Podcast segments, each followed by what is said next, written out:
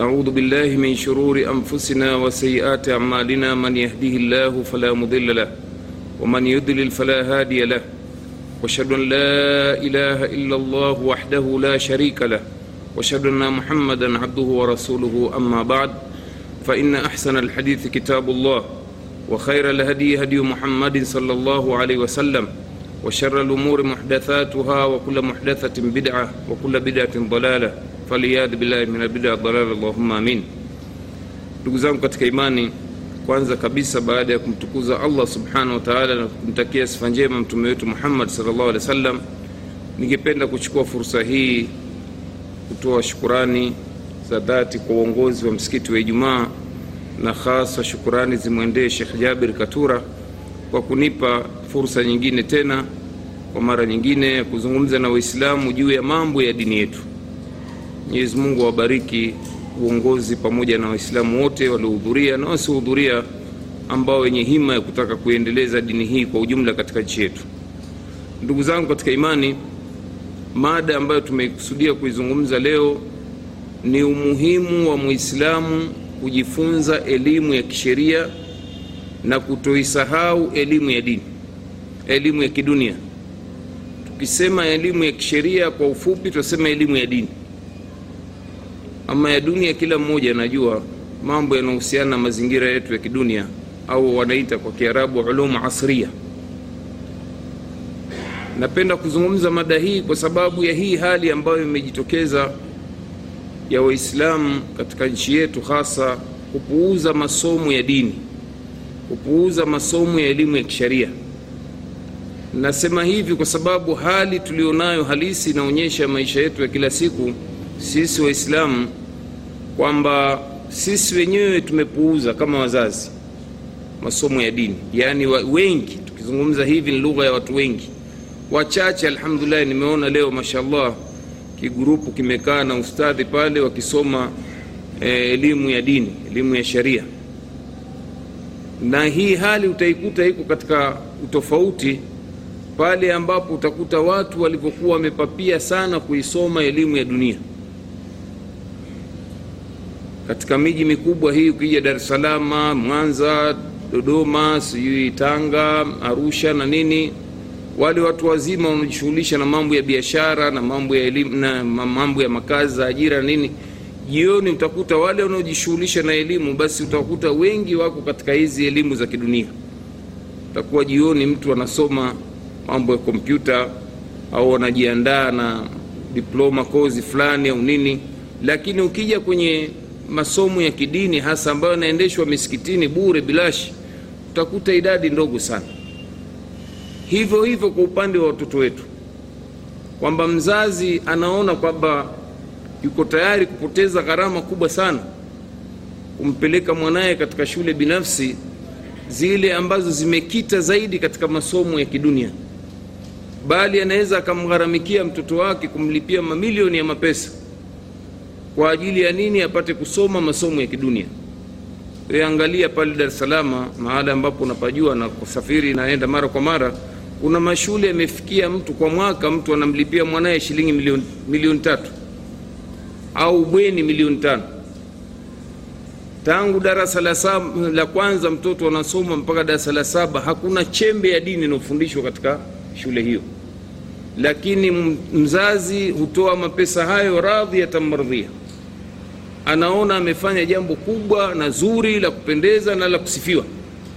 Hajali yeye mtoto wake kwamba anasoma la kwanza mpaka la saba hajui dini, ataanza form 1 mpaka form 4 hajui dini. Hajali yeye, kitu kikubwa ni kwamba analenga mwanaye atakuja kuwa ni mtu somebody katika maisha yake, ima awe daktari au awe mhandisi au, au, au mhasibu au nini, kwa fikra ya kwamba anaona kwamba anaweza akarejea akishakuwa mtu mzima akaja kumsaidia katika maisha yake ya kidunia. Swala la akhira kwake yeye halina umuhimu wowote, na mara nyingi watu huchagua mashule yale ambayo yanafanya vizuri katika mitihani ya kitaifa katika masomo haya ya kidunia. Ndio utakuta kuna mashule ya makanisa leo yanajaa Waislamu, pamoja na kwamba wao hawataki Waislamu wende, lakini sasa kutokana na Waislamu huenda kubembeleza kabisa mashule wanakwenda wanabisha hodi waislamu kutaka watoto wao wasome kwa sababu nini? Wanaona matokeo ya kitaifa ya mitihani ya kitaifa darasa la saba la kumi na mbili au form 6 yanakuwa mazuri sana. Haya masenti senti haya senti John senti cristina sijui senti mary senti nini. Utakuta wazazi wale wenye uwezo wa kifedha kukimbilia kuwapeleka watoto. Hoja kubwa kwambia bwana mtoto wangu akifika pale anakuwa anajua kizungu vizuri kiingereza na anafaulu mitihani. Kwa hiyo atatozwa pesa zozote anazotakiwa kuzitoa. Na pamoja na kwamba shule inaweza ikawa inaendeshwa kwa ma maadili ya kikristo. Kama pale nani lushoto kuna shule moja inaitwa kivungiro ya wasichana. Ni utaratibu wa shule kwamba mtoto yoyote anayekwenda pale asubuhi lazima aende kanisani akafanya ibada. Na wakati wa kula asubuhi ni shule ya bweni lazima kuna dua ya pamoja wanakaa kwenye meza watoto. Kwa jina la baba na mwana na roho mtakatifu wanakula sasa mzazi yote haya anaweza akaambiwa mapema hasa na uongozi wa shule. Kwamba bwana hapa mtoto wako lazima aende sambamba na mazingira ya kikristo. Hajali. Sema hamna neno kitu kikubwa ni elimu. Matokeo yake yule mtoto anaanza kuathirika. Mara nyingine na kugeuza na dini hasa yuko mzazi mmoja alikuwa baba yake ni mtu mkubwa hapa nchini waziri. Aliwahi kuwa waziri ananielezea mwenyewe kisa. Anaambia akampeleka mtoto katika shule moja songea huko ya kanisa katika shule ya sekondari. Tena aliwahi kunasihiwa. Simpeleke ukampeleka. Yule mtoto hakuchukua hata mwaka akamwandikia baba yake barua. Anamwambia baba mimi nataka kuwa mkristo bwana ni mtu na dini dini. Unaona dini dini kidogo. Akaona do haya makubwa kwanza ni aibu kubwa sana. Matokeo yake akamtoa yule mtoto shule akamtafutia shule nyingine za kawaida. Kama akampeleka shule ya kiislamu akampeleka shule nyingine za kawaida. Sasa hii ndio hali. Manake manasara si lazima wewe ugeuze dini ukiwa kijana lakini kwa uchache wewe uone kwamba mkristo ni mtu wa kawaida tu. Uwe na taatufu na yeye yule mkristo. Uwe huoni tofauti hakuna alwala walbara baina ya ukristo na uislamu. Uwe unaona, kitu kimoja tu. Na ndiyo hii hali unayoiona hivi sasa nchi yetu kwa kiasi kubwa inatawaliwa na watu sampuli hii. Nyanja nyingi utakuta za kielimu zimekamatwa na waislamu sampuli hii. Ukiangalia wamepata nafasi kubwa kwa sababu walisoma mashule ya makanisa sasa wanapata nafasi wakikaa huko hawajui chochote juu ya dini ya mwenye, mwenyezi mungu subhanahu wa taala. Hawajui kuna kunusuru uislamu kuna kunusuru waislamu hilo hawalijui. Ndio maana twasema jama tuna haja ya kukumbushana. Tuangalie uislamu unaangalia vipi elimu kwa ujumla na elimu za sharia elimu za dini. Kwa ujumla ndugu zangu twasema katika hizi dini zilizopo hakuna dini ambayo imeonyesha mwelekeo wa kuwataka watu wajifunze dini wajifunze elimu kwanza kwa ujumla na kuwapa heshima watu waliosoma kama uislamu. Kuna nususi nyingi katika quran na sunna ambazo zinaonyesha haya ninayosema, fadhila ya elimu na wenye elimu na fadhila ya kuitoa elimu. Haya yamebainishwa katika quran na sunna ya mtume sallallahu alaihi wasallam. Baadhi ya aya tutakumbushana hapa leo katika muhadhara huu ambazo zinaonyesha haya ambayo mekusudia kuyazungumza. Allah subhanahu wa katika surat ali imran aya 180 anasema yarfai llahu ladhina amanu minkum waladhina utu lilma darajat. Mwenyezi mungu anawanyanyua cheo wale ambao wameamini katika nyinyi na wale ambao wamepewa elimu. Ni kuonyesha kwamba watu wenye elimu wana daraja mbele ya mola subhanahu wa taala bali hata katika dunia kidunia watu wenye elimu wako katika daraja. Niangalieni hivi sasa mfano wa wajapani kabla ya vita kuu ya kwanza na ya pili. Walikuwa si lolote chochote. Lakini walipopigwa mabomu ya, ya atomic na wamarekani wakapata ibra. Wakaona sisi tutabaki kuwa wanyonge tutakuja kudhalilishwa katika ulimwengu huu. Wakaanza pamoja na kwamba ni makafiri lakini ile swala la elimu kwa ujumla wakalitilia umuhimu. Wakaanza kuwapeleka vijana wao kusoma nchi za ulaya nchi marekani kwenda kusoma elimu za dunia na wakawapa masharti. Mtu akienda asiache mila yake ya kijapani huko. Akiacha mila akijulikana huko amejiingiza kwenye mila za, za umagharibi basi atauliwa. Wamewapa vitisho vijana wao.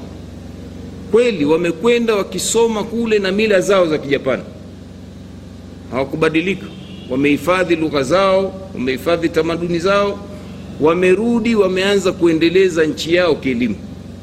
Leo japani imekuwa ni tishio si kwa upande wa silaha tishio kwa upande wa uchumi na teknolojia. Na nyiye mnajua mtu akisimama barabarani hapa akianza kuhesabu magari tu yanayotembea atakuta asilimia tisini ya magari kutoka japani. Na huu ni mfano tu wa baadhi ya matunda ya teknolojia ya elimu au elimu na teknolojia ambayo kwa muda mfupi wa japani leo wamekuwa ni tishio. Inakwenda leo marekani wanataka wapunguze thamani ya yeni ya japani. Wanawaambia mara nyingine nyewe magari yenu mkitengeneza tengenezeni ya namna hii manake mnavunja soko la magari yetu. Na kweli leo marekani ana soko gani juu ya gari lake? Nani ananunua gari ya japani ya, ya marekani hivi sasa gari kubwa zinachukua nafasi kwenye barabara zinakula mafuta kwa wingi watu wanatupilia mbali. Si magari tu vitu vingi vinahusiana na mambo ya electronics wa japani ndio ambao wametawala. Sasa elimu imewanyanyua hadhi. Wamekuwa ni, ni, ni, ni kitu cha kutajika. Kwa hiyo elimu kwa ujumla ndugu zangu allah subhanahu wa anabainisha katika surat ali imran. Hii ya kwanza ilikuwa ni surat mujadila sura imran mjadila aya 11 hii ya pili ndio surat al-imran aya 180 mwenyezi mungu anasema hal yastawi alladhina yalamuna walladhina la yalamun je ni sawa wale ambao wenye kujua na wale ambao hawajui? Jawabu tumeachiwa sisi wasomaji wa hii aya. Waislamu waumini jawabu ni kwamba si sawa. Haiwezekani mwenye kujua awe sawa na ambaye hajui. Mwenye kujua atakuwa ni bora. Umeona atakuwa na fadhila atakuwa na kheri nyingi. Vile vile katika surat fatir aya 25 mwenyezi mungu anatuambia subhanahu wa taala innama yakhsha llaha min ibadihi alulama. Hakika watu wanaomwogopa mwenyezi mungu kikwelikweli ni wale waliosoma wanazuoni. Kweli mtu kama ikiwa huna elimu huwezi kuwa mwenye kumwogopa mula wako. Utamwogopa mula wako kama wewe utasoma utakuwa na elimu vile vile aya nyingine mwenyezi mungu subhanahu wa katika surat alankabut anasema watilka lamthalu nadhribuha linnas wama yaqiluha illa alalimun surat lankabut aya 43 anasema na hiyo ni mifano ambayo tunaipiga kwa watu na hawezi kuielewa kiakili isipokuwa wale ambao waliosoma. Hapa heshima imetolewa kwa watu wale ambao wamesoma vile vile mtume salllahu alehi wasallam anabainisha katika hadithi sahihi anasema fadlu lalim ala alabid. Ubora wa aliyesoma au wa mwanachuoni juu ya mtu ambaye ni mswaliji tu abid. Ubora wake anasema kafadli lkamar lailat lbadri ni mfano wa, wa mwezi usiku wa mbalamwezi tarehe 14 15 16 mwezi unakuwa ni full moon. Mfano wa mwezi wa siku ya mbalamwezi na nyota za kawaida. Nuru ya mwezi wa mbalamwezi ni kubwa kulinganisha na nyota. Nyota nuru zake zinakuwa za hafifu. Sasa mtume anatoa mfano wa nuru anaitoa mwanachuoni na mtu wa kawaida. Kwamba huyu anakuwa na nuru kali kwa sababu elimu aliyokuwa nayo na huyu ambaye ni mtu mswaliji tu ambaye hana elimu anakuwa na nuru ambayo ni dhaifu. Vile vile ndugu zangu upande wa elimu kwa ujumla lakini kuna elimu ambayo mtume salllah alih wasallam ametubainishia elimu ya dini elimu ya sharia. Anasema salllahu alehi wasallam katika hadithi ambayo ni sahihi anasema man yuridi llahu bihi khaira yufaqihu fi ddin yule ambaye mwenyezi mungu anamtakia kheri basi anamfundisha dini wewe ukawa umekuwa ni mtu mzima mpaka miaka 80 hujasoma dini huna kheri. Shari hiyo. Lakini ukiwa wewe kuanzia ujana wako unaonekana unapapia elimu ya dini kujifunza elimu ya sharia unaona basi unaonekana mwenyezi mungu anakutakia kheri katika dunia yako na akhera yako vile vile ndugu zangu katika imani swala la kutafuta elimu katika uislamu swala la elimu ya kisharia ni jambo ambalo wanachuoni wanasema ni jambo la faradhi. Na hii ni hadithi sahihi ambayo mtume salllah alih wa sallam bainisha anasema talabu lilmi faridha ala kulli muslimin. Wanachuoni wanafasiri hadithi hiyo wanakusudia ufaradhi unapatikana katika kutafuta elimu faradhi imegawanyika sehemu mbili. Na elimu zimegawanyika sehemu mbili. Elimu ya dini na sharia na elimu ya dunia. Ufaradhi unapatikana sehemu mbili. Upande wa elimu ya dini na ya dunia. Lakini ufaradhi wa elimu ya dini wanasema ni faradhu aini na upande wa elimu ya dunia unaita faradhu kifaya. Nini tofauti ya baina ya faradhu aini na faradhu kifaya wanasema elimu ya dini ya mtu kujifunza masomo ya msingi ya dini kumjua mola wake kumjua mtume wake. Mambo ya msingi ya dini kujua mambo gani yaliyofaradhishiwa mambo gani ya wajibu wake. Haya kuyajua muislamu ni jambo la ulazima wake binafsi. Na ulazima huu unamwanza mzazi kwa mtoto wake. Yaani wewe mwanao unawajibika kisheria wewe binafsi unawajibika kumfundisha mwanao dini mambo ya msingi ya dini. Hatuzungumzii dini kwa maana umfundishe mtoto mpaka awe shekhe. Uislamu haujalazimisha kila mwislamu awe ni alimu wa dini kwa maana mwanachuoni. Lakini uislamu unakulazimisha wewe kumsomesha mwanao dini kujua misingi ya dini. Usululiman misingi ya imani kujua mambo ya faradhi ambayo yeye ni wajibu kwa kutekeleza. Kujua mambo ya tahara mambo ya ibada ya swala mambo ya hija mambo ya zaka. Ndio wanachuoni unasema mfano wewe ukitaka kuhiji basi elimu ya kuijua hija kwako wewe ni faradhu ain. Ni jambo la msingi lazima. Kabla ya kwenda kuhija ujifunze lazima. Ukienda kichwa mchunga tu hivi hivi basi una makosa. Na huenda hata hija yako isikubaliwe. Kwa sababu utakwenda kuifanya kwa makosa hivyo hivyo elimu ya zaka kwa mtu mwenye uwezo wa kutoa ni jambo la faradhi.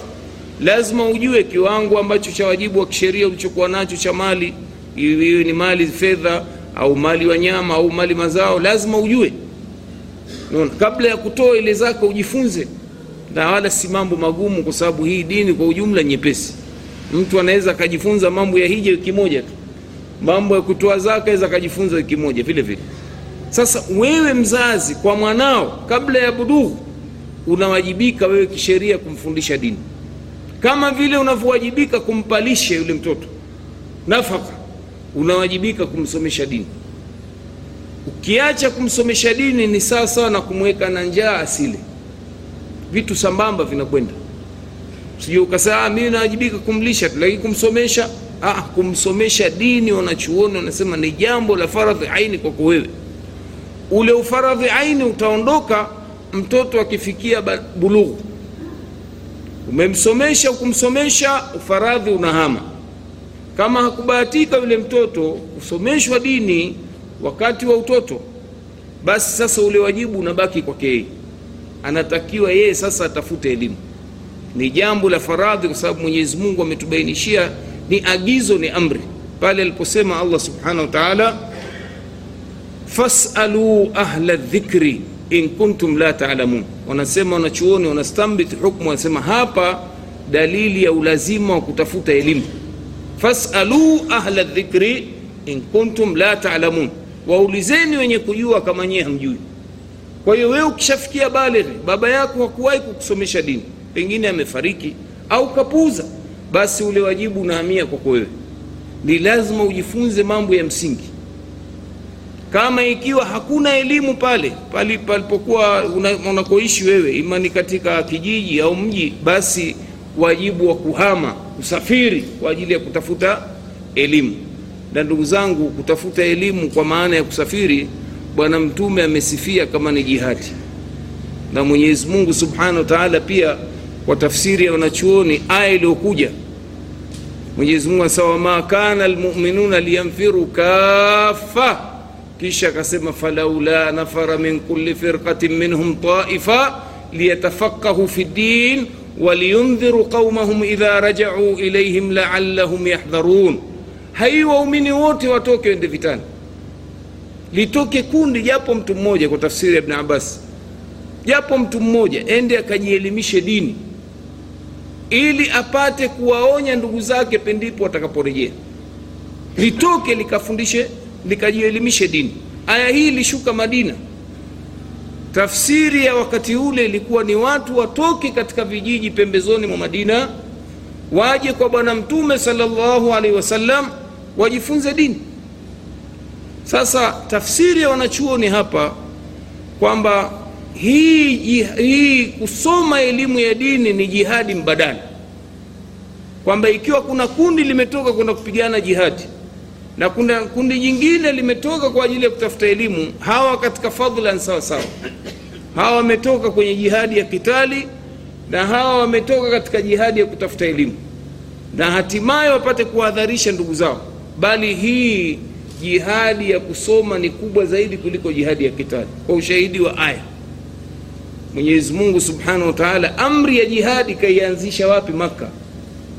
Allah ameamrisha jihadi makka na nyiye mnajua katika sira mtume hakupigana vita ya kitali. Makka anamwambia mola subhanahu wa taala mtume wake wa, wala fala tutii lkafirin siwatii makafiri. Wajahiduhum bihi jihadan kabira. Na wapigana, wapigana nao jihadi kwa kutumia aya au kitabu hiki jihadi iliyokuwa kubwa.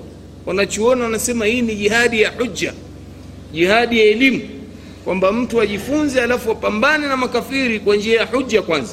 Hasa kile kipindi ambacho waislamu hawana uwezo wa maguvu ya kisilaha, na ndio hali aliyokuwa nayo bwana mtume sallallahu alaihi wasallam alipokuwa maka angalia ukoo wa yasir unauliwa mbele ya kijana yasir. Mtume hakuenda kuanzisha kikundi. Jamani tukapigane tengenezeni silaha tengenezeni manati mawe au nini.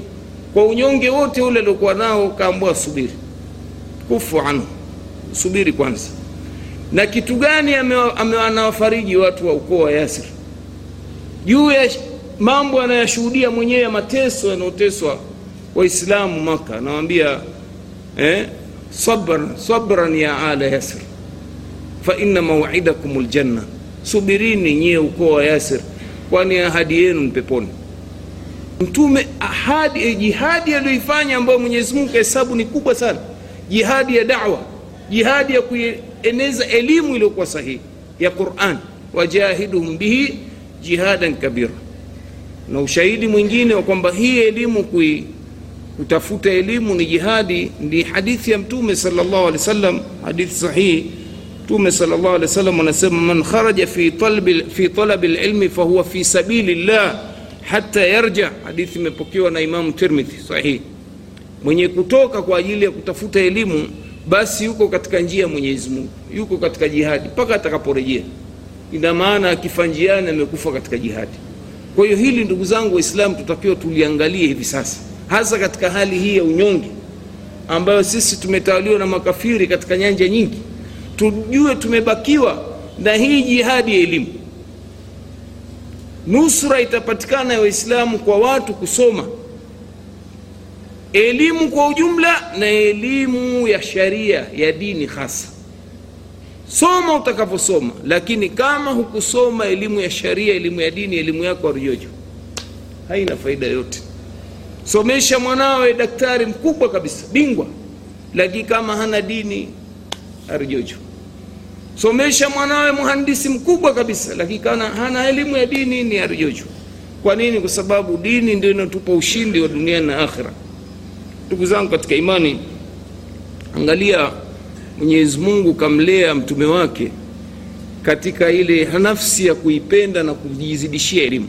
Mwenyewe mtume anaambiwa na mola wake wakul sema we muhammad rab zidni ilma. Sema we muhammad ewe mola eh, nizidishie elimu. Mwislamu anatakiwa asikinai juu ya elimu aliyokuwa nayo lazima saa zote afikirie mambo ya kujiendeleza. Hata kama ana umri namna gani. Ndio tuna msemo wa kisheria wanasema wanachuoni wananasibisha na hadithi ya mtume kwamba ni maneno ya mtume utlubu lilma min almahdi ila lahdi. Tafuta elimu tangu uchangani mpaka waingia mwandani wa kaburi.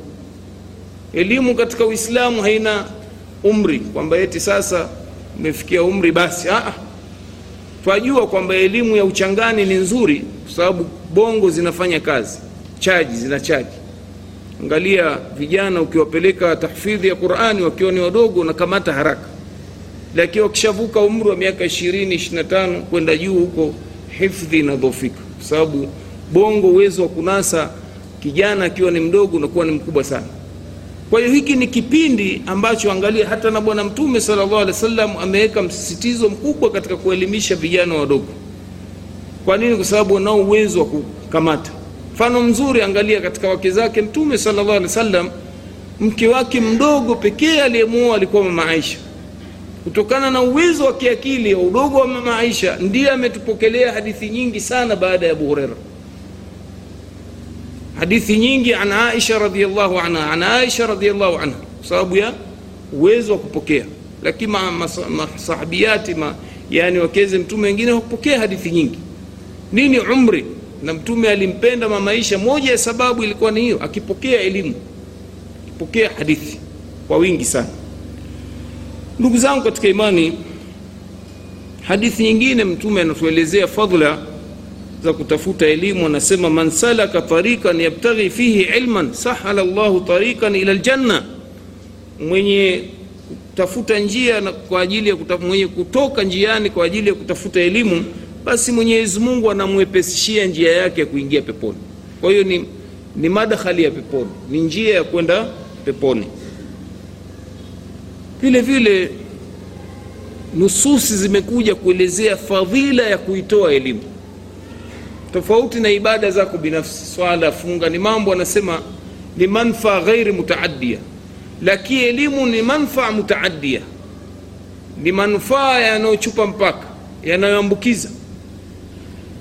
Kisomesha wewe ukamwongoza mtu mmoja katika elimu basi mwenyezi mungu katika hadithi iliyopokewa sahihi ambaye mtume alimwelekeza saidna ali radiallahu anhu anamwambia la an yahdiya llahu bika rajulan wahida khairun laka min humuri naami.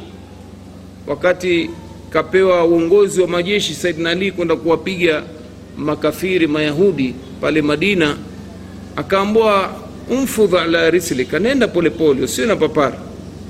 Na ukifika kwenye kiwanja chao basi waelimishe uislamu kwanza siwe na papara kutaka kumwaga damu. Sio malengo. Uislamu malengo ya jihadi sio kukata vichwa ni kuwaongoza watu katika njia sawa. Kwa hiyo waelimishe uislamu. Waelimishe kwanza. Ndio akamwambia mtume la an yahdiya llahu bika rajulan wahida khairun laka min humri naami mwenyezi mungu akakujalia wewe akaongoka aka mtu mmoja tu kwa kupitia kwako wewe. Ni bora kuliko ngamia wanono wanono utakawapata katika ngawira vile vile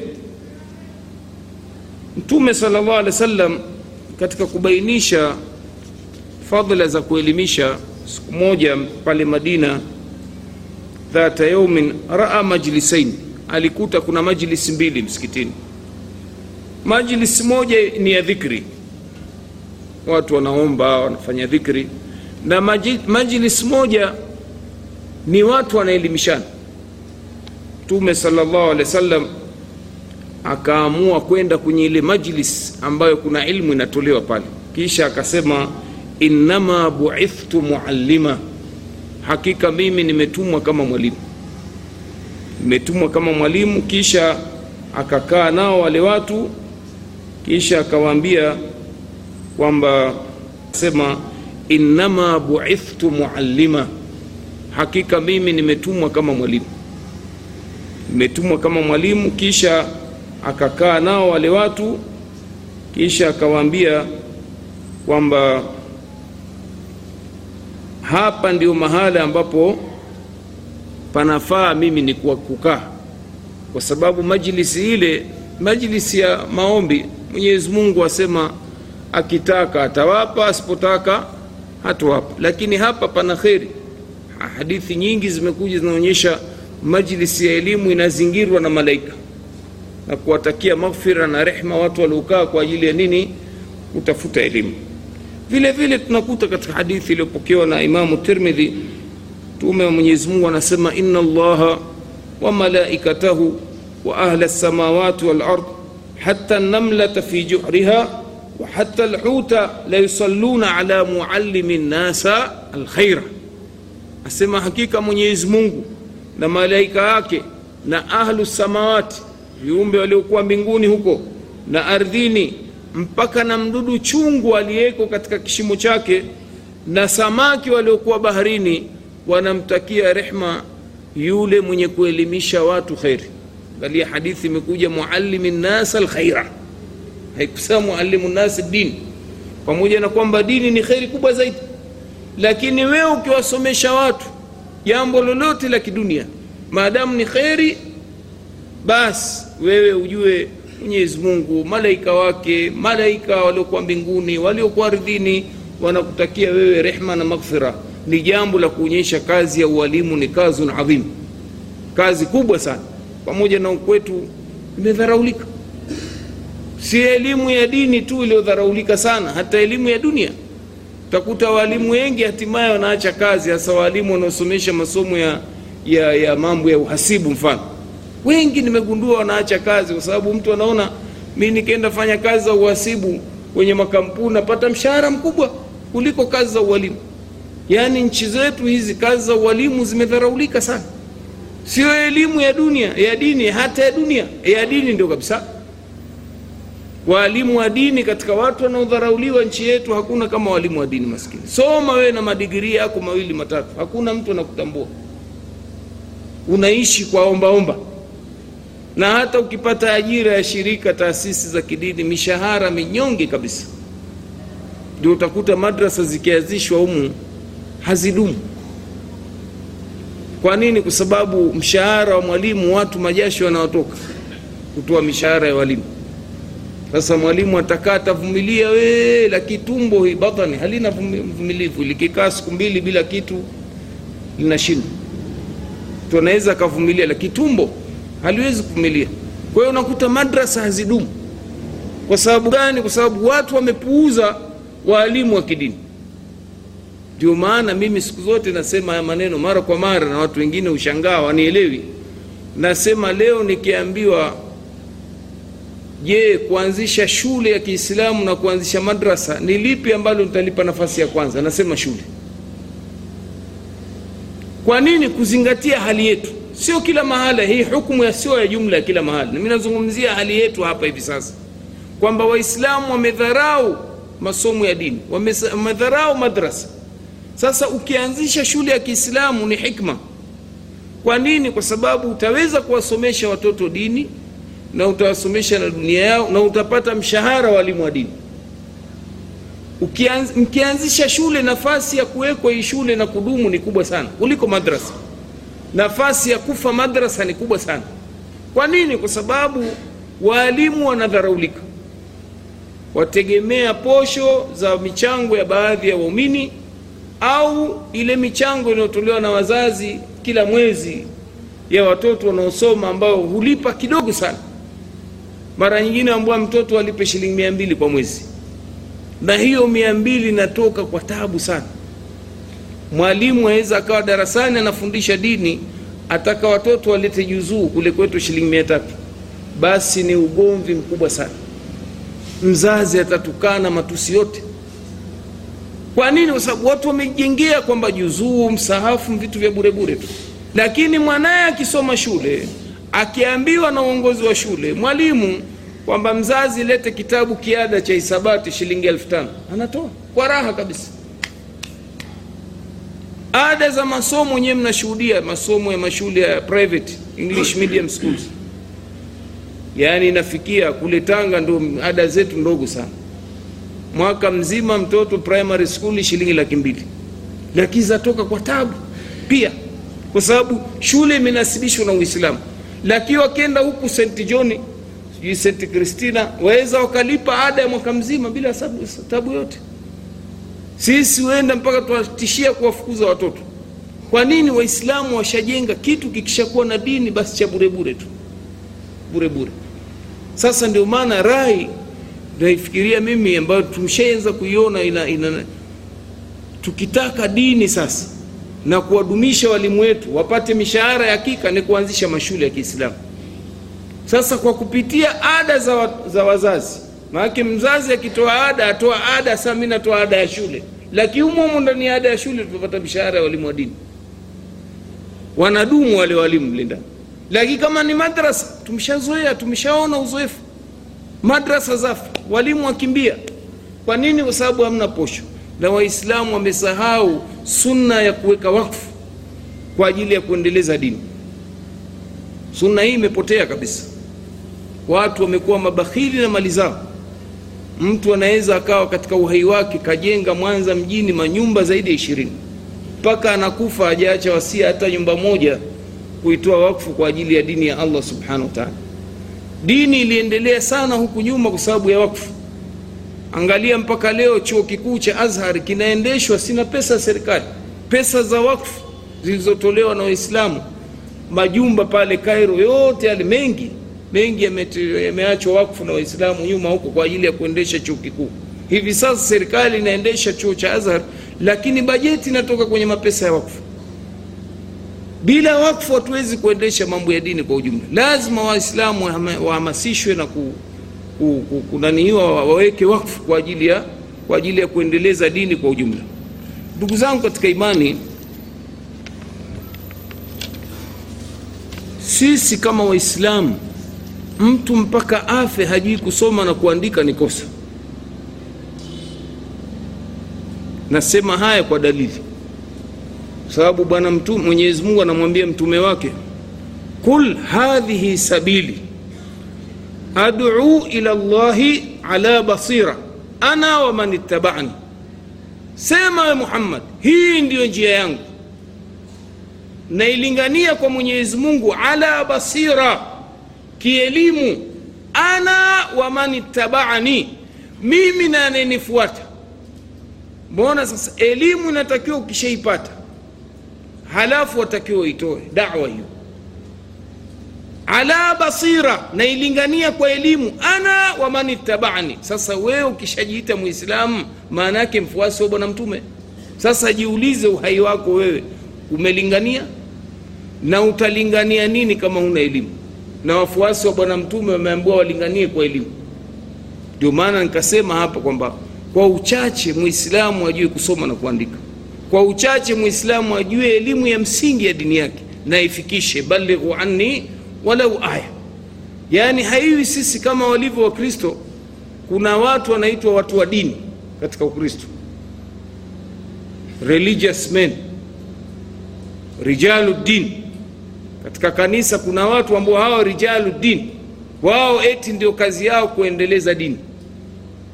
Wamejitolea kuendeleza dini. Hawaowi hawaolewi katika jumla ya makanisa mengine baadhi ya makanisa mengine. Kazi yao kufundisha dini katika uislamu hapana. Kweli mashekhe ndio wana nafasi kubwa zaidi lakini we mtu wa kawaida katika uislamu unatakiwa ulinganie kwa mujibu wa aya hii. Wewe ni mfuasi wa bwana mtume basi lingania. Njia ya mola. Sasa utalinganiaji kama huna elimu? Ndio hapa wanachuoni wanasema ah, kuna umuhimu sasa wa mwislamu yote kujifunza mambo ya msingi ya dini yake ili afikishe ujumbe kwa mwingine sasa hivi mwislamu miaka nenda miaka rudi kakaa na kafiri jirani yake wengine wanaishi pamoja na majirani hajamfikishia uislamu hata siku moja. Hata siku moja hajamwambia ubora na kheri ya uislamu. Mpaka yule mkristo anaishi naye anaona ah, wewe ni sawa. Fuata dini yako mi nafuata dini yangu. Tutakuja unana huko huko. Siku moja tulikwenda lushoto vijana wenzetu kule walituambia bwana hey, kuna mzee mmoja mwislamu kawezesha binti yake mkristo. Ah, tukasema nyie mmemlingania. Hey, bwana tumemwambia lakini hakubali. Hebu twendeni tukaenda tukamfuata. Twasikia mzee umewezesha binti yako kwa mkristo. Asema e ndio bwana. Kwa nini na haifai? Asema hapana bwana. Dini zote ni moja bwana. Hawa wanamfuata yesu na sisi tunamfuata muhamadi ni njia tu mbalimbali lakini sote tutafika huko kwenye ufalme wa mbinguni. Hawa wafuata njia hii na hii tutakutana huko. Yaani mtu mzima kufikia kutotofautisha baina ya kufuru na uislamu. Anaona dini na ndio hasa hata baadhi ya mashekhe wetu wakwambia eti hizi ni adianu samawia. Hakuna lugha hiyo. Dinu samawi ni moja tu. Dini ya uislamu inna dina inda llahi alislam. Aya nyingine sa mwenyezi faman yabtaghi ghaira lislami dina falan yukbala minhu. Dini ni moja tu katika mbele ya mwenyezi mungu. Na atakayetaka dini yasioku uislamu haitokubaliwa. Sasa imekwenda mtu anaona dini zote ni sawasawa tu. Kiwa huyu mkristo mwislamu ndo kuna baadhi ya maeneo nchi yetu kama kule kwetu bonde kule watu wanashirikiana wakristo na waislamu katika shughuli zote vifo si harusi nini. Naona wakienda wakienda kuzika kuna nyimbo za pamoja wanaimba wakristo na waislamu. Hakuna alwala walbara kabisa. Mtu hajui mpaka umri wake anaopoteza duniani tofauti baina ya uislamu na kufuru. Hajui kwamba dini ni ya uislamu na yeye yuko katika kheri kubwa kwa yeye kuzaliwa na kuishi kama muislamu. Ndugu zangu katika imani masahaba walionyesha pupa sana. Baada ya kuhamasishwa na mtume kwa nususi tulizozitaja na nyinginezo umuhimu wa kutafuta elimu. Saidna umar radiallahu anhu katika hadithi sahihi imepokewa na imam bukhari anasema kuntu ana wa jarun li. Ilikuwa mimi na jirani yangu min alansari fi, ba, mi, min, eh, fi bani umaya tulikuwa na jirani yangu ansari katika kabila hili la umaya bin zaid wa hiya min, min, min, min awali lmadina katika watu wa familia za watu wa madina katika watu wa madina. Asema nilikuwa na jirani yangu kunna natadawabu annuzula ala rasulillahi salllah alih wasallam. Tuliekeana zamu mi na jirani yangu kwenda kwa bwana mtume kuchukua elimu. Kiasi ambacho asema yanzilu yauman wa anzilu yauman mimi nilikuwa yeye alikuwa siku moja ateremka kwa mtume kuchukua elimu. Mimi naendelea na shughuli zangu masokoni huko na nini. Siku nyingine inakuwa mimi ndio nakaa kusikiliza elimu. Yeye anaendelea na shughuli zake. Asema nikirudi kwenye shughuli zangu namfuata jirani yangu. Ehe leo mmepokea nini kipya? Nachukua elimu. Na yeye hivyo hivyo. Siku akienda kwenye shughuli zake akirudi aniuliza mimi ehe mmechukua kitu gani kipya? Ilikuwa kila jambo analolipata waambiza wa, wa, wa, nani familia zao wanawaambia na majirani zao. Angalia mama aisha radiallahu anha katika hadithi sahihi. Anasema iliposhuka aya ya hijab, waliyadhribna bikhumurihinna ala juyubihinna asema aya hii ilishuka usiku msikitini.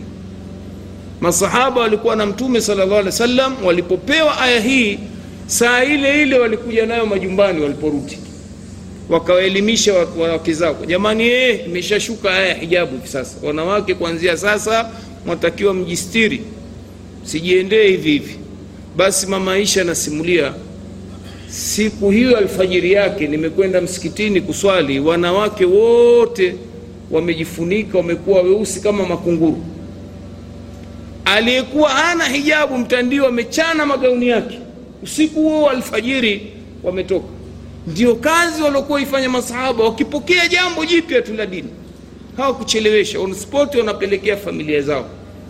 Anas anasimulia pia jinsi walivyokuwa na pupa ya kupokea elimu na mambo mapya na amri mpya. Anasema nilikuwa katika nyumba ya moja ya masahaba wakubwa wa madina. Wakati huo pombe haijaharamishwa asema mimi nikakalifishwa kuwagaia watu ulevi ule wanakunywa. Mara tukasikia mnadi wa bwana mtume ya mashara lmuslimin kuanzia leo pombe imeharamishwa. Fahal antum muntahun je nyinyi ni watu wenye kuacha? Mwenye nyumba akamwambia anas basi wacha bwana kusanya vifaa vyombo vyote na hiyo pombe itie ndani ya guduria nenda kaimwage nje anasema nimeshika guduria na kwenda kumwaga nje nakuta michuruziko ya pombe na kwenye njia za mji wa madina. Tayari wenzetu walishosikia saa hiyo hiyo on spot wamekwenda kumwaga pombe. Hii ndio hali ya watu waumini wa zama za mtume masahaba wa bwana mtume. Walikuwa na imani ya kweli. Walimwamini kwamba huyu kweli mwalimu. Amekuja kutuokoa katika ametutoa katika kiza ametuleta katika nuru. Kwa hiyo akipewa habari mpya amri fanyeni msifanye saa hiyo hiyo. Sasa niambizieni waislamu leo karne ya kumi na nne. Kuna mwislamu asiyejua uharamu wa pombe? Kuna mwislamu asiyejua uharamu wa kuuza pombe? Kuna mwislamu asiyejua uharamu wa kuisogeza pombe kuibeba? Kuna mwislamu asiyejua uharamu wa kuitangaza pombe? Leo nchi nzima ya zanzibar leo ina waislamu asilimia 99 juzi kumechezwa mchezo wa mpira wa mashindano unaita sakafa taska mambo ya kuliza yamedhaminiwa na kampuni ya ulevi ambayo ndio yenye kutengeneza pombe ya taska na wachezaji wanaingia uwanjani wamevalishwa wengine nani jezi zimeandikwa taska hapa asilimia mia ya wachezaji wa zanzibari ni waislamu. Chakuliza kingine ndugu zetu wa sudani waislamu mia kwa mia wamekuja kushiriki na wanajua kwamba hii kampuni iliyodhamini michezo hii. Siku za nyuma tuliwahi kusikia kuna waislamu wakereketwa zanzibar walizuia timu ya zanzibar kushiriki kwenye kwa sababu inadhaminiwa na kampuni za ulevi. Lakini leo twashangaa. Mtihani umekuja huu mara kuingia serikali mpya hii. Twambwa ruksa.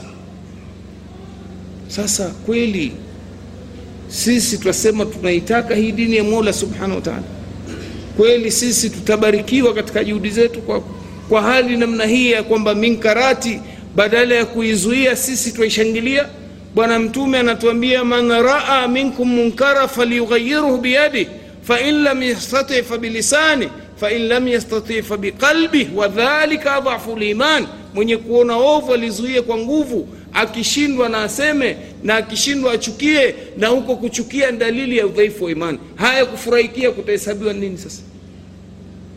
Na halafu waislamu nchi hii jinsi nyoyo zao zilizokufa. Hii michezo hii badala ya mtu kukereketwa angalau ah sasa hii michezo mbona yadhaminiwa na ulevi tena? Mimi siwezi kufungua runinga. Funga. Hakuna. Watu wanashangilia kabisa. Zikifika saa za mipira utakuta waislamu wamejaa kwenye maruninga haya sasa hii dini itanusurika vipi?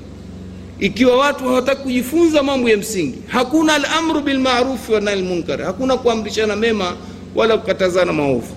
Ndugu zangu katika imani wanawake pia hawakurudi nyuma zama za mtume. Katika hadithi sahihi imepokewa na imam bukhari kutoka kwa sahaba abu saidi alkhudhuri radiallahu anhu anasema qalat nisa linabii sal llah alih wasallam ghalabana alaika rijal faj'al lana, faj'al yawman min nafsika eh, fawada'unna yawman walakiyahunna fihi fawada'unna wamarahunna abu saidi alkhudri anasema amesema mtume anasema wanawake, zama za mtume sallallahu alaihi wasallam walimwambia mtume ya rasulallah wanaume wametushinda. Kwa nini? Kwa nini? Kwa sababu mbona sasa wasomesha wanaume sisi utusomeshe tujalie na sisi angalau siku moja uje kutuelimisha. Mtume akakubaliana na rai hiyo. Akawekea siku ikawa kazi yake kuja kuelimisha kuwapa mawaidha na kuwaamrisha mambo ya kheri. Hii kuonyesha namna gani wanawake zama za mtume walikuwa na ghera ya kutafuta elimu. Leo kinyume chake jama wanawake wamekuwa mbali kabisa. Lakini wanawake watalaumika namna gani na wako chini ya himaya na na nani hii na kawama ya wanaume. Mwenyezi mungu anasema rijalu qawamuna ala nisa. Mwanamke kama wewe mume humwingizi katika kujifunza dini wewe ndio utalaumika. Wewe ndio utalaumika kwa sababu wewe ndio mlinzi. Sasa vipi mkeo wewe hajifunzi dini hafanyi ibada haswali mambo muhimu ya maisha ya dini hana? Wewe umekaa wewe utalaumiwa pamoja na kwamba kila mmoja ataulizwa kullukum ra'in wa kullu kullukum mas'ulun ra'iyati. Kila mmoja ataulizwa lakini wewe utaulizwa kwa daraja la kwanza. Wewe umepewa kawama ya kazi gani? Hivyo hivyo ndugu zangu katika imani nachotaka kuwaambia angalia allah subhanahu wa taala kwa ulimi wa nabii musa alaihi salam anasema qala audhu billahi an akuna min aljahilin manabii hawa katika dua zao walikuwa wakimwomba mola awakinge na ujahili.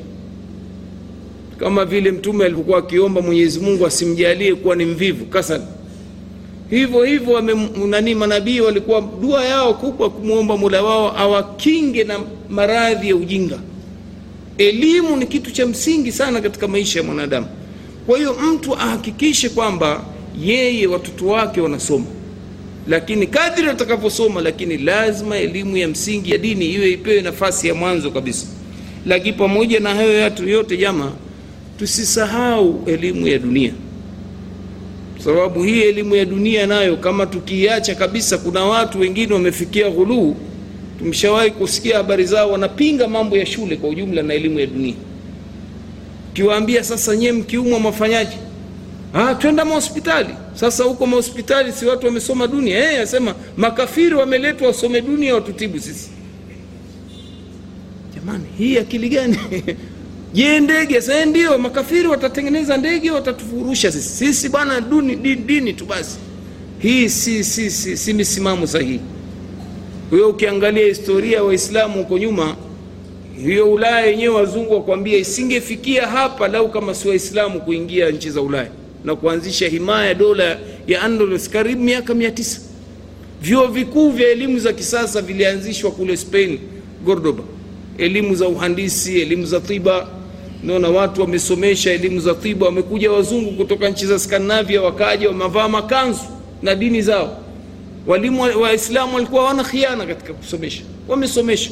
Na wale wakaja wakafasiri nani wakaja wakajifunza elimu mbalimbali kwa lugha ya kiarabu wakazifasiri elimu zile katika lugha za kwao. Leo sisi baada ya kuipuuza elimu tukapigwa teke. Hii elimu ya dunia hii.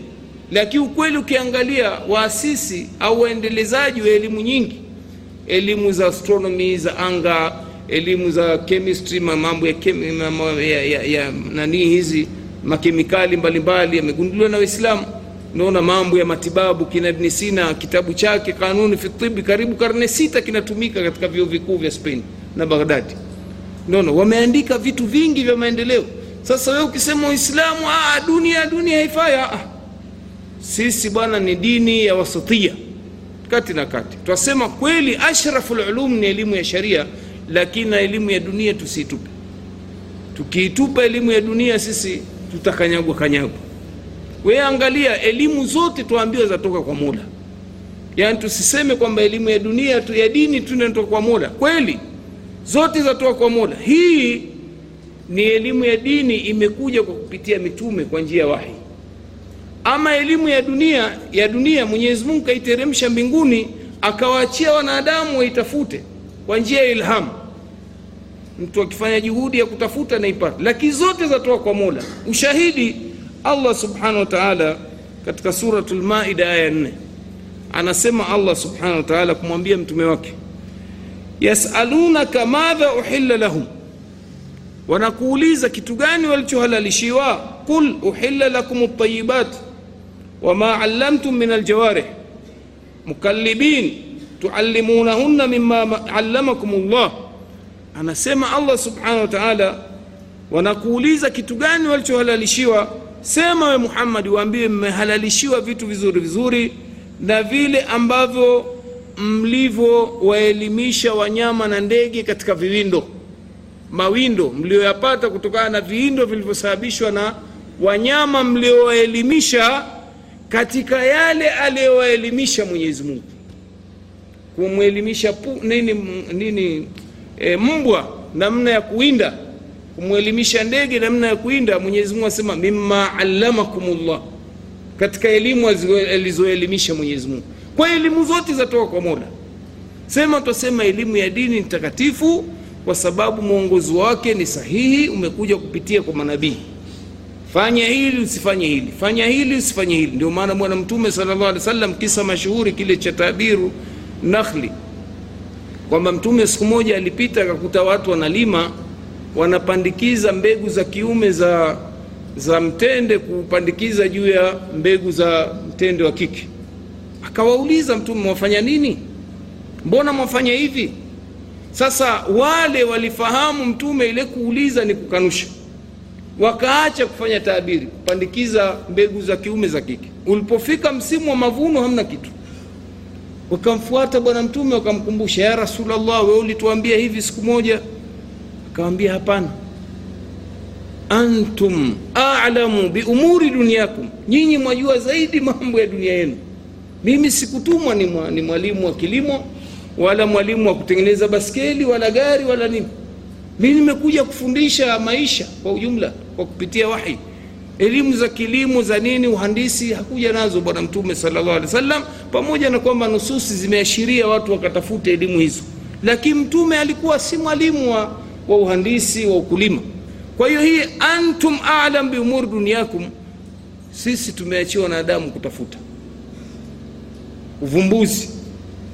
Tafuta uvumbuzi wa ndege magari magari moshi ma, majahazi mameli manini zote elimu za dunia hizi. Uislamu unapenda watu wasome mambo haya. Lakini soma utakaposoma na kariri. Kama hukusoma elimu ya dini elimu yako yote yarijuju si mnaona nyinyi mnakuta kuna mtu mwislamu kasomea uhandisi anakwenda kuajiriwa na, na, na kiwanda cha pombe? Au anakwenda kuwa mlinzi wa kiwanda cha ulevi? Au salesman wa bia? Huyu ni wazi hakupata kitu. Kuna nani mwislamu mmoja nakumbuka mmeona mwenyewe kwenye gazeti. Alichaguliwa kwa waziri wa viwanda mwislamu eti kakalifishwa kwenda kufungua kiwanda cha pombe kufika kule wakamtayarishia glasi ya pombe mpya inayotengenezwa na kiwanda hicho. Basi kapigwa picha kaishika ile. Na yule mwandishi kaandika eti amwiga alivyomsikia yule waziri. Mm, kusudi pengine wala kusema maneno lakini kanywa kweli kwa sababu picha inaonyesha. Sasa huyu ukifungua historia yake huyu kasoma kwenye mashule ya makanisa haoni yeye dhara kwake yeye kuwa ende akafungue kiwanda cha pombe. Wewe mwislamu kama ikiwa umelazimishwa mwambie mimi siku hiyo jitie maradhi hasa. Kwa uchache sendi mimi jamani naumwa. Au waambie ukweli mimi imani yangu hainikubalii sasa ukifukuzwa kazi basi na wewe umesoma ardhi ya mola pana mno. Huwezi kufanja. lakini mtu anakwenda kufungua pombe anakwenda kufungua kanisa sasa mwislamu wa vipi wewe sasa? Sisi tunapiga vita ushirikina wewe ndo unakwenda wafungulia nani kanisa hasa. Wewe ndo waka, wakaimbe na kumtukuza yesu. Unaona? Hii ni jambo. Angalia katika uislamu vitabu vya sharia wewe hata kama ikiwa ni, ni fundi mwashi kwenda kuajiriwa kujenga kanisa ni haramu. Bwana mmoja niuliza shekhe nimepewa nimepewa nani tenda ya kutengeneza madirisha ya kanisa. Sasa vipi nichukue? Naambia usichukue. Kufa njaa. Usichukue. Haramu. Kwa nini? Watu hawaelewi. Kuna baadhi ya mambo wewe ukiyafanya hata kama ukishiriki moja kwa moja lakini umeshiriki katika kusaidia maovu kuenea. Kwa hiyo hili ndugu zangu haliwezi kuja kama ikiwa sisi hatutojifunza elimu ya dini na mashule yetu kuyaimarisha sana masomo ya, ya dini. Tunaanzisha mashule lakini ukweli jamani mtoto mpaka anamaliza darasa la kumi na mbili shule ya kiislamu hana chochote. Bumbumbu. Kwa nini? Kwa sababu somo la dini islamic knowledge kwa wiki nzima eti somo moja tu. Sasa ataelewa vipi dini hu mtoto? Halafu isitoshe mitaala imeletwa kwa lugha ya kiswahili. Sasa unataraji huyu mtu atajifunza dini? Mbona mitaala ya masomo ya kizungu haya ya kisekula yameletwa kwa lugha ya kiingereza physics hisabati nini form 1 mpaka form 4 kwa nini dini yetu isifundishwe kwa lugha ile ambayo mtu utaifungulia kuijua elimu ya dini ipasavyo? Sisi tumekataa kabisa mitaala ya, ya kiswahili. Shule zetu za sekondari zote na za primary zinafundisha masomo ya ibtidaia kwa lugha ya kiarabu. Somesha masomo ya, ya sekondari kwa lugha ya kiarabu. Ndio maana watoto wetu alhamdulillah nawapeni bishara njema. Kwanza shule zetu zinafaulu sana na taraji zenu hali kadhalika lakini shule zetu za msingi kwenye mitihani ya kitaifa zinachukua nafasi za kwanza za wilaya za mkoa. Shule iliyofanya vibaya imechukua nafasi ya saba. Zinafanya vizuri. Kwa nini? Kwa sababu kwanza kuna kunisuru dini. Na mwenyezi mungu ameahidi ushindi. Intansurullaha yansurukum athabitu akdamakum kwa hiyo watoto wanafundishwa kuanzia darasa la kwanza masomo ya ibtidaia sio islamic knowledge somo moja. Wanafundishwa lugha ya kiarabu wanafundishwa fiqhi wanafundishwa hadithi wanafundishwa tauhidi wakiendelea kidogo sira na tarehe. Ndona akitoka mtoto leo na wabashirieni kheri chuo kikuu cha morogoro cha waislamu. Ukienda dodoma ukienda chuo vinaongozwa kidini na vijana wetu makhatibu maimamu vijana wetu. Hata watu wanawashangaa. Yani kijana anasimama akitoa khutba tadhania katoka mjini huko mwalimu wa dini. Ah, ni kijana anasoma. Lakini tayari kwa uchache kapata mutawasita. Kwa uchache. Naona kwa hiyo anakuwa si mjinga mbumbumbu wa dini. Na ndio tunataka watu namna hii kwamba hii safu ya mbele hii imezingirwa na mahufadhi wa quran ukiangalia yule dokta yule mhandisi yule mhasibu mahufadhi hii kitu kinawezekana msione hakiwezekani. Kwa propaganda zinazoingizwa na waislamu kwamba ah, bwana vigumu sana. Hakuna jambo gumu. Watoto wanahifadhishwa qurani na wanasoma vizuri kabisa na wanafundishwa lugha ya kiarabu. Kwanza kitaalamu wenyewe wanasema mtoto aweza akajifunza lugha saba akiwa ni mdogo. Na akafundishwa kwa lugha saba akaelewa leo imekwenda waislamu tuwajidanganya ah, kimsomesha mtoto kiarabu na kizungu namchanganya. Si leo serikali imeleta somo la, la, la kifaransa hivi sasa. Wafaransa katika namna ya kutaka kueneza utamaduni wao wamekubali kutoa bajeti ya somo la kifaransa